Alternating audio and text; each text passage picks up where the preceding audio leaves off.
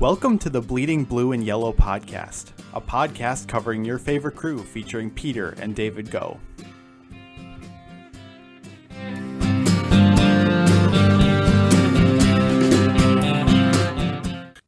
Hey everyone, welcome to another episode of the Bleeding Blue and Yellow podcast. I'm your host Peter Go here with our co-host David Go, uh, covering a uh, interesting week for the Brewers here. Uh, we had a late podcast episode come up last week, so today we'll be covering uh, the Brewers games on Tuesday, Thursday, excuse me, Tuesday, Wednesday, Friday, Saturday, and Sunday. Uh, so, anything you want to add, David, before we jump into Tuesday's game against the Tigers? No, I, I think I'm ready to go. All right, sounds good. So, Brewers uh, on Tuesday, September 1st, playing the Tigers, uh, falling in a uh, big blowout here.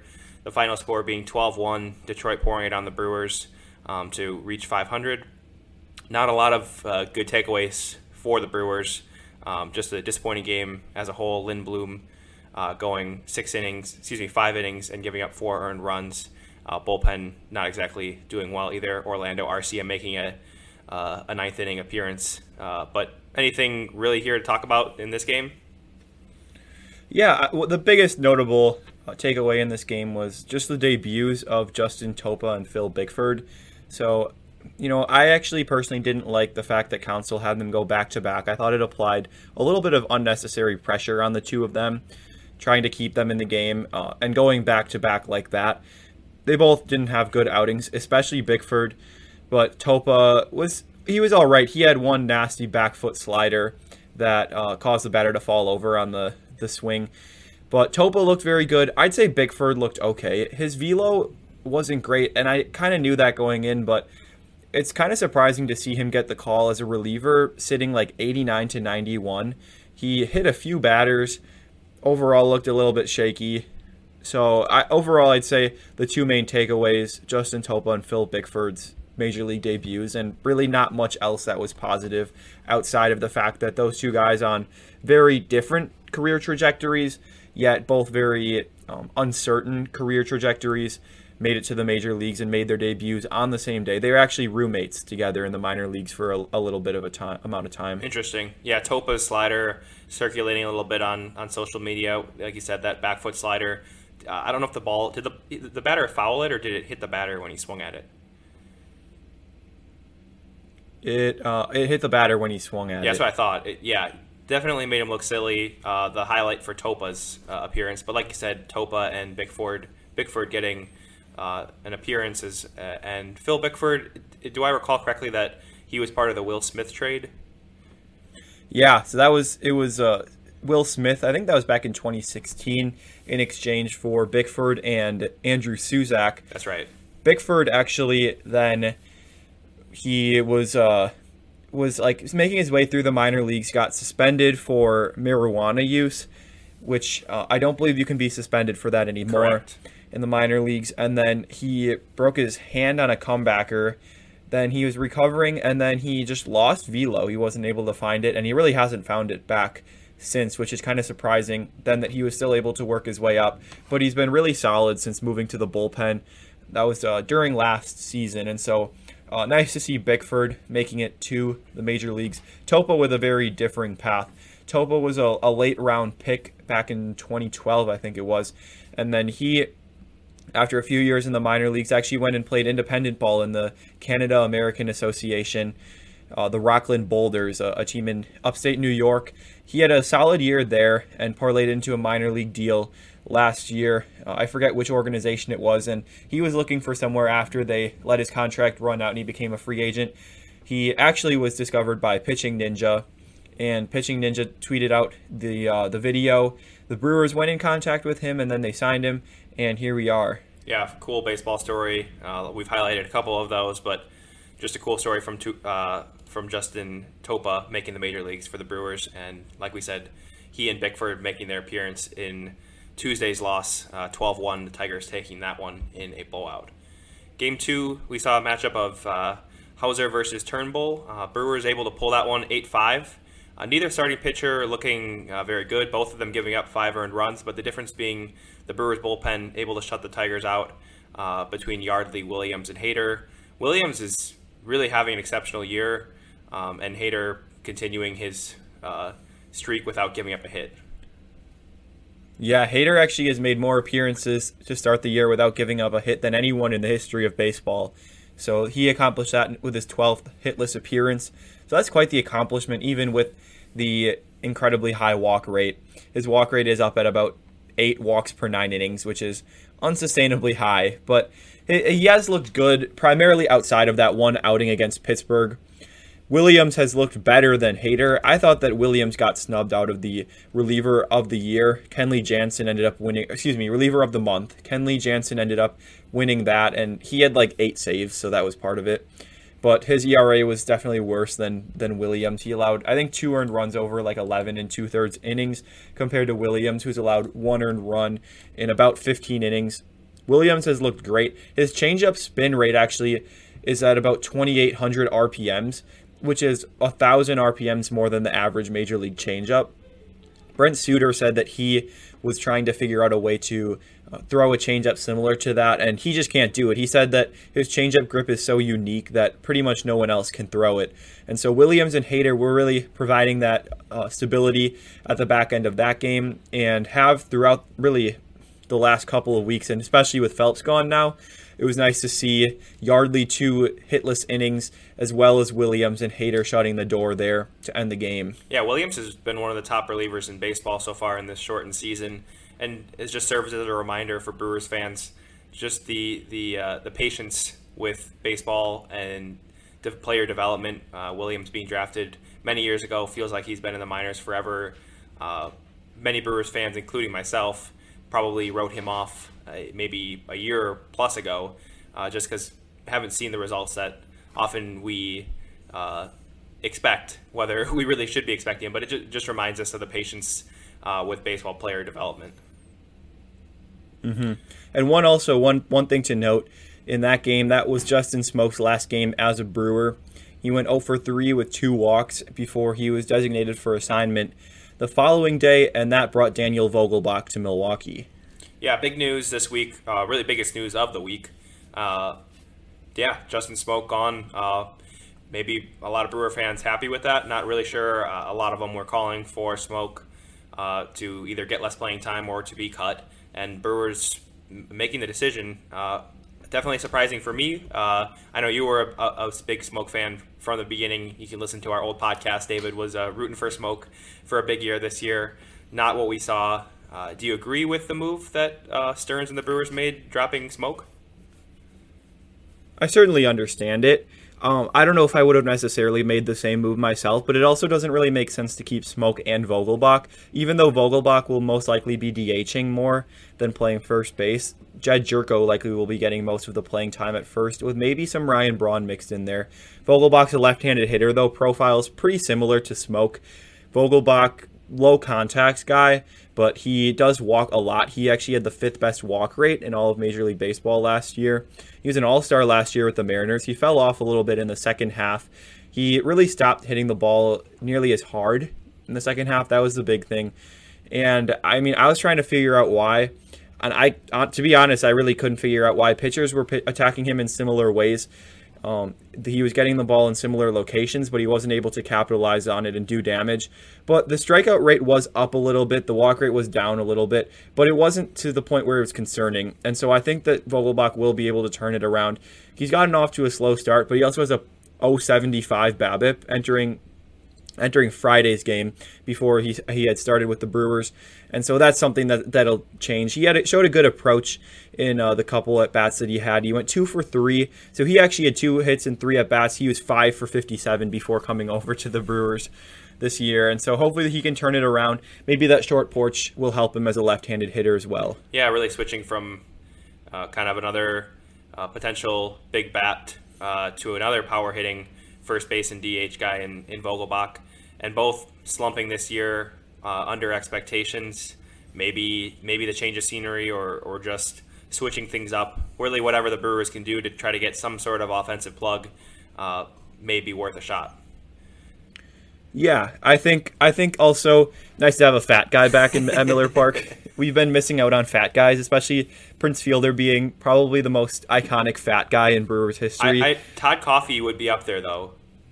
He would, but you know, this a little bit different pitcher to position player. Right. Like, like to me, fat guys usually constitutes position players because, like, yeah, well, watching a fat pitcher can be fun. Sometimes it's not nearly as fun as watching a fat guy just try to sprint to second base. We Like watching Prince Fielders that uh, like try to hit like a double or a triple on a close play. Those were always really fun. or even like uh, Vogelbach is actually pushing on Fielder with his build. I think he's six feet two seventy five. okay. Fielder was in his prime, like with the Brewers In usually in like 07, 08. Yeah, he was like 5'10", 270, 275. Apparently. So yeah, whatever they yeah, Yeah, right reportedly. right, But yeah, yeah. Well, So- we did see so- we did see Coffey so- take uh, plenty of sprints too, though. true, Yeah. true. Yeah, Yeah, that times. true. So yeah, so If you know, you know. Uh, it is nice to have a fat guy back though, and I think really maybe even just shaking things up will provide some offense. yeah. I, I I think that the Brewers' offense really, I mean, it, it's no secret that they've been struggling. I, I know, of course, I'm, I'm not here to say, oh, the Brewers' offense is struggling, as if the people who are listening to this podcast don't know that already. If you've been paying any attention to the Brewers, you would know they've been struggling. Entering the Tiger series, their team batting average was 213, which is atrocious. Right. And things have been turning around a little bit. I mean, they scored one run against Detroit, scored eight, and then seven. And they've won five of their last seven games. And in those games, they've averaged, I think, about a seven runs per game. They scored only one run in each of the two games that they lost in that span. But I mean, if you look at the lineup, Gamel's starting to get going a little bit. Hiura looks like he's starting to get going a little bit. Um, he had a, a, a very nice um, home run, 3 0 pitch against James Karinchak. Fastball down and in. Hiura turned on it, line drive, home run. That was very nice. Yelich, he's I wouldn't I don't know if I'd say he's getting going, but you know that he's going to turn it around at some point. He's a professional hitter and he's he's a, a guy who will get going at some point. And even though his batting average is sub 200, which is terrible to be honest, his OPS is over 800. And so I mean, yeah, you definitely like the batting average to be higher, and it will become higher as the season goes on, barring something unforeseen happening. He is still at least hitting for some power and taking his walks. And so I think uh, Hiura and Yelich are really the two guys you need to be getting going. But also having Urias, having Gamel, some of those guys that you have as options at the top of the lineup are big as well. And some guys like Jace Peterson has stepped up a little bit in the short amount of time he's been here. Nottingham a little bit, and and uh, Mark Mathias. So those are all guys that can provide maybe a little bit of sparks for the offense that's been struggling so much. Yeah, even in the Brewers' 8-5 win, you, you mentioned uh, Peterson. He hit a home run, uh, two-run shot, uh, and then Hiura as well.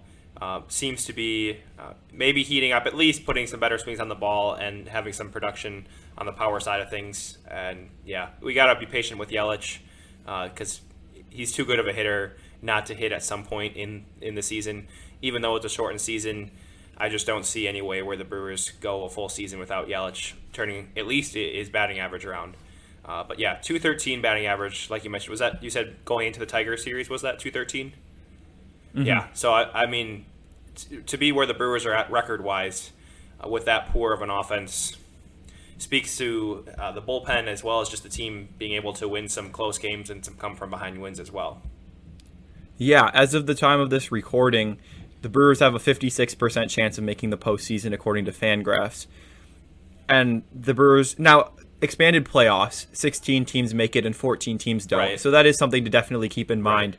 But the Brewers are in second place. So if the season ended today, they would make the postseason. And there's really a, a logjam there. So if you look at the NL playoff picture, the Dodgers, they've locked up a spot, 30 and 10 the Cubs and the Braves both are up uh, at least a few games in their division. They're eight games above 500. They'll make the playoffs even if they don't win the division.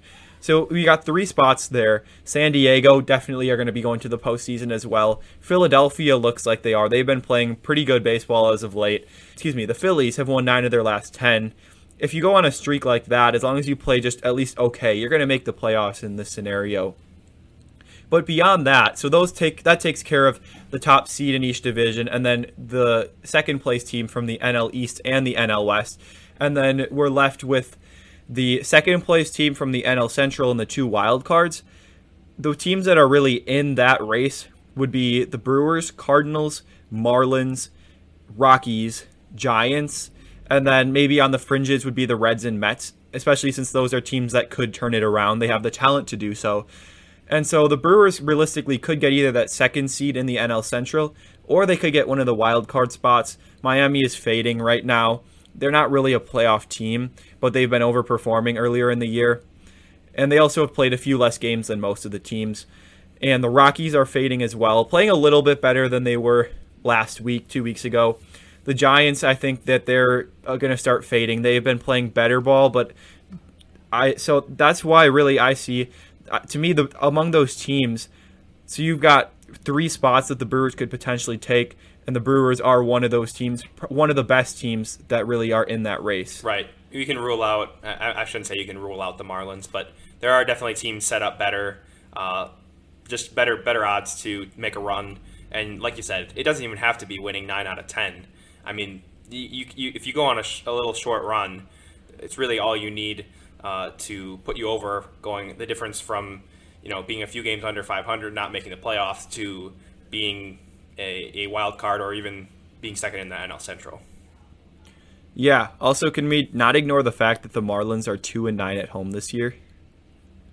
yeah, two and nine. Well, I mean, they're they should be they should be doing well if anything because they're used to not playing with any fans. You would think, but yeah, haven't heard that no, one before. No, haven't. had to had to pounce on that opportunity there when you set me up yeah. with two for nine. You lobbed one there for for me. Yeah, but anyways, I did. And yeah. and just to be clear, uh, this is re- recording of uh, as of Saturday before Saturday's game. Uh, Dave and I are recording this, so some of the standings that he's referencing uh, coming from Saturdays. So Brewers finishing up the series against the Tigers on Wednesday, off day on Thursday, and then starting a series uh, versus uh, the Cleveland Indians, who have, have, had a good year so far, in a uh, matchup of Corbin Burnes and Carlos Carrasco. Uh, Burnes, another very strong start, going six innings, giving up three hits and no runs, and the Brewers winning this one seven to one. So another good showing from the Brewers offense. Corbin Burnes looking very good as well, seven strikeouts, um, and Burnes handing it off to Suter. Uh, I love that Burnes Suter combination. that would be a nightmare as a hitter uh, even Burnes Suter Claudio. So I guess they they really uh, emphasize that in this game. Uh, but Brewers winning this one seven to one in the series opener against the Indians. Yeah, Burnes looked terrific really throughout the game. He got into a little bit of trouble in I think it was the fourth inning. He had bases loaded, nobody out. First guy strikeout. Excuse me, first guy once the bases were loaded, and the next hitter, um, I I'm forgetting who it was now but hits a ground ball. Uh, I think it was to shortstop. Throws it to Nottingham, gets the force out at home. Nottingham throws to first for the double play, and it hits the runner. And the runner was out of the running lane, but Jerry Meals, the home plate umpire, said no, he wasn't out of the running lane, even though it is pretty clear that he was out of the running lane. It prevented um, Gyorko from catching the ball. That would have ended the inning. Run ends up scoring as a result. And so that was it was officially recorded as a throwing error on Nottingham, but really they shouldn't have even scored a single run. Jerry Meals had a really bad game behind the plate. Bill Schroeder was really upset with him throughout the game. But even besides that, there were numerous calls that he missed uh, from like balls and strikes. I mean, Suter threw a cutter that missed probably by one or two full baseballs up out of the strike zone, and he called it a strike. And then Nottingham, there was a ball that was clearly in the strike zone, took on a 1 2 count, and they called it a ball. And then he got rung up on a questionable pitch. Um, Andy Haines got ejected, the hitting coach, and they ironically started hitting right after he got ejected. But it was it was a little bit of a rough game for Jerry Meals there, but Burnes turned in an excellent start. Yeah, Andy Haines being thrown out uh, could even be a spark plug moment type of thing uh, where Haines trying to to get the Brewers offense going, whatever he can. And like you said, Brewers putting up a four spot in the seventh and following that up with another two runs in the eighth, uh, being the difference in a 7 1 victory against the Indians. Mm-hmm. Also, one thing to note Corbin Burnes only threw two four seam fastballs the whole game. He really struggled last year with throwing the four seam fastball. Uh, he got really pounded on that pitch last year, and he did a little bit early in this year, but he threw a lot of sliders and breaking balls, two seam fastballs, and he was really successful doing that I thought he commanded the ball pretty well throughout the game. His ERA is down to 2.35. So Corbin Burnes, he's really been very good this year, whether it's been as kind of that piggyback guy or in a more of a traditional starter's role. Yeah, quietly, quietly putting together a very, very solid year. Uh, Smoak, you, I was talking earlier about how you were really bullish on on Smoak this year, uh, but you were also really big on Burnes and Smoak not turning out so well. But Burnes so far, um, could say has been the best Brewer starter. Woodruff uh, scuffling a little bit lately, mm-hmm. uh, but but Burnes a very good year. Couldn't have been couldn't have asked for too much more from Burnes at least thus far in the season, and we'll see if he'll be able to continue to string that on as the season progresses. Yeah, it's interesting also looking back. Last year, they, the Brewers had those three young arms that they all put in the rotation Woodruff, Peralta, and Burnes. And it was kind of one of those things where how are they going to turn out? You don't really know for sure, especially being young pitchers. And you kind of thought if two out of the three of them end up becoming successful major league pitchers in the long run, that's successful. And then what happens? So Woodruff last year ends up being an all star. Really looks like a budding ace in the making here for the Brewers. Corbin Burnes has been maybe their best starting pitcher in a small sample size this year, even though he did have that horrible 2019 season. He's a guy that definitely looks to be part of the future and a guy, probably a rotation mainstay going forward. And Freddie Peralta, maybe not a starting pitcher, but a lockdown reliever. We've seen a lot of flashes of that. Still trying to get that consistency, but he's been dominant, especially at certain times. And overall, I would say he's been dominant throughout the year. Yeah, and so even if you may look at the, the farm system and think that it's a little bit bare in terms of the talent there, they have guys that are very young that maybe they just recently graduated from prospect status and they're able to kind of produce and they're young, they're controllable. Guys like Luis Urias, even, who were acquired just after graduating from prospect status. Right, and you mentioned those three arms too. Brewers have notoriously struggled to develop starting pitchers, uh, pitchers for that matter. Uh, and if they are able to land uh, with all three of those being formidable pitchers, and so far all three look to be formidable, if not better, uh, potential all stars down the road, or Woodruff already being one. Uh, three for three, like you said, Brewers fans have to be happy with that, uh, given our track record. Uh, Jed Bradley, Taylor Jungmann, what's his name? Eric. Stop bringing up the pain. Eric Arnett. Arnett. Yeah. So so we, we've struck out a lot on those types of guys. Uh, so good to see what, what looks to be three budding arms for the Brewers. So mm-hmm. again, um, anything else to add, David, before you head out? Yeah, just going over some of the transactions that we might have missed. Vogelbach, of course, being acquired, Smoak being designated for assignment. Jedd Gyorko went on the bereavement list, came off of it yesterday or a couple days ago. Phil Bickford uh, had his contract selected, like we mentioned before. He was optioned a little bit a couple days later, as was Justin Topa, who had just been called up. Tyrone Taylor was recalled, so he's been playing a little bit in center field. Uh, playing center field and getting some extra defensive work has taken a toll on Avisail Garcia's offense a little bit. So the Brewers might mix in Tyrone Taylor there some because he's a much better defender. And then Trey Supak, he had been called up. They optioned him without him actually debuting. And then Bowden Francis and Gabe Holt are two guys that they added to their player pool. You know, more minor moves. Bowden Francis is a, a starter, right handed pitcher who was up to double A last year. Pitched pretty well, reasonably well there. And Gabe Holt is a, a second baseman who was a draft pick in 2019. I think it was out of Texas Tech. And he hasn't played above rookie ball, so he's just there for developmental purposes. So that rounds out the transactions for the week for the Brewers and we are recording this remotely. David over in Minnesota, uh, and me over in near Milwaukee, and so just wanted to give a heads up that David won't be able to be here to cover Saturday and Sunday's game, but I will be right back, literally in seconds, to cover Saturday's and Sunday's game. So David will be signing off, uh, but like I said, I'll be here to cover Saturday's and Sunday's game starting now. So on Saturday, the Brewers fell to the Indians four to three. Pitching matchup for this game Brandon Woodruff versus Aaron Civale. Woodruff going four and a third and again struggling in the fifth, which seems to be a recurring theme over the last couple of starts for Woodruff. This has been a little bit concerning uh, given Woodruff's success early in the year. Uh, hoped for him to be able to turn that around soon. Uh, Freddie Peralta coming in in relief for Woodruff in the fifth, like I mentioned, um, able to get out of the jam without giving up any earned runs uh, to his record did pitch one and two thirds and give up three walks. But again, uh, no runs allowed by Peralta on his record. Devin Williams then coming in, looking good again, going two innings, striking out four, and not giving up any runs, and handing the ball over to Josh Hader for the ninth. Uh, and ultimately, Hader was unable to keep the Brewers in the game.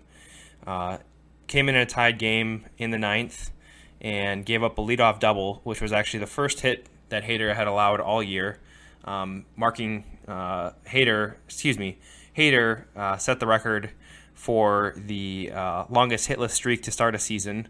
Still a very impressive start for Hader. Um, obviously, we've had, seen some issues with his command this year, but nonetheless, a very impressive record. So again, giving up a leadoff double to Oscar Mercado, uh, following that up with a wild pitch, and then Cesar Hernandez singling on a ground ball into left field to win the game for the Indians. So Josh Hader coming in a tied game, uh, 3 3 in the ninth, giving up two hits, actually, and one run, uh, all that the Indians need to take that one 4 to 3. Uh, Keston Hiura did hit a home run. He has been heating up.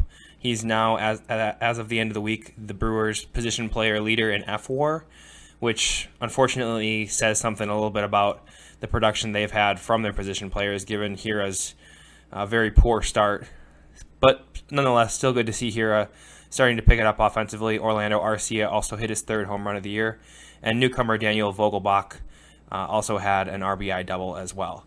But ultimately, again, Saturday Brewers falling four to three to the Indians. In the final game of the series, uh, Brewers falling again. This one four to one, uh, facing one of the the league's best, Shane Bieber, uh, and Brett Anderson going against Bieber in this one. Bieber actually only went five innings, uh, giving up one run. On the other hand, Anderson going five innings and giving up four runs. Uh, clearly, all the runs there scored from the starting pitching. Both bullpens able to come in uh, and and throw scoreless outings. Brewers going with Yardley, Lindblom, Rasmussen, and Claudio uh, to get the outs there after Anderson. And the Brewers' offense just flat. Uh, unfortunate they weren't able to score some runs off of the Indians bullpen, especially given Bieber's short start, only go- going five innings. Uh, Bieber improves to 7 and 0 now on the year, uh, which, say what you want about the win statistic, still impressive for Bieber to be sitting at 7 and 0 at this point uh, in the season. Brad Hand also getting the save, his 11th already as well. Uh, two strong stats there from Bieber and Hand. Uh, but like I mentioned, Brewers only able to scrap one one run across the board in the fifth. Uh, that was on a Jacob Nottingham single. Uh, Luis Urias scored on that. And uh, yeah, Brewers falling four to one. Another loss for the Brewers. Uh, seeing them continue to, to falter as the season progresses, and uh, they're they're now now in the NL Central. Still remain behind the Cubs and the Cardinals for third place, sitting at now 18 and 21 and four games behind the Chicago Cubs for first place in the NL Central. Again, we've talked about this really the whole season about the extended playoff uh, this year and how really you're, you're, you can play mediocre baseball, still be in uh, the contention. And the Brewers are still in contention, three games below 500, uh, but still waiting for that offense to get going, something that's uh, going to be necessary for them to have some any success be it in the regular season or in the playoffs. Uh, even if they were able to scratch their way into the playoffs, uh, not going to be able to do much with the offense that they've had. Uh, their offense hitting a measly 219 now through the end of the week. Uh, just concerning to see the, the Brewers' offense continue to scuffle. So again, uh, not not the greatest week for the Brewers. Again, continuing to play mediocre baseball, now sitting at 18 and 21, behind the Cubs and Cardinals in the NL Central.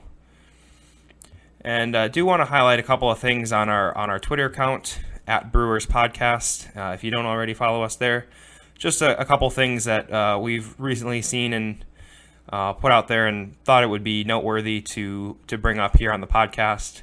Just want to continue to highlight Devin Williams' uh, dazzling 2020 so far. Williams looking like a potential NL Rookie of the Year candidate in this shortened season. Williams uh, going 17 innings so far through the year with 18.53 strikeouts per nine and a .53 ERA, um, as well as a .9 fWAR. Uh, some other NL rookies to note: Tony Gonsolin of the Dodgers, another uh, outstanding pitcher so far through 2020, uh, throwing a few more innings than Williams, 23.2 innings pitched, much less uh, strikeouts per nine at 9.51. a .76 ERA, and also a 0.9 fWAR. And then finally, Jake Cronenworth of the San Diego Padres, um, hitting 330 uh, with 1.3 fWAR. So there's three notable rookies uh, from the National League potential and a Rookie of the Year candidates. But Devin Williams has been outstanding. He does deserve to be in that conversation. I'm not certain, not saying that he should be the Rookie of the Year he, or that he will be, but he should definitely be in the conversation.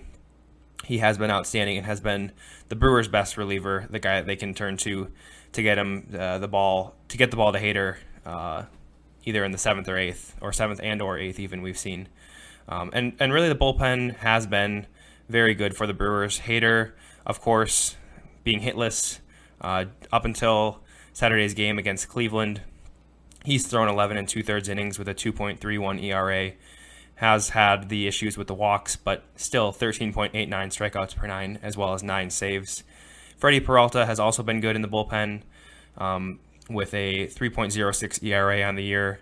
Brent Suter as well, uh, not pitching as well necessarily as he did in 2019 out of the bullpen, but that can be expected. Uh, he really was outstanding and set the bar high for himself out of the pen last year in 2019.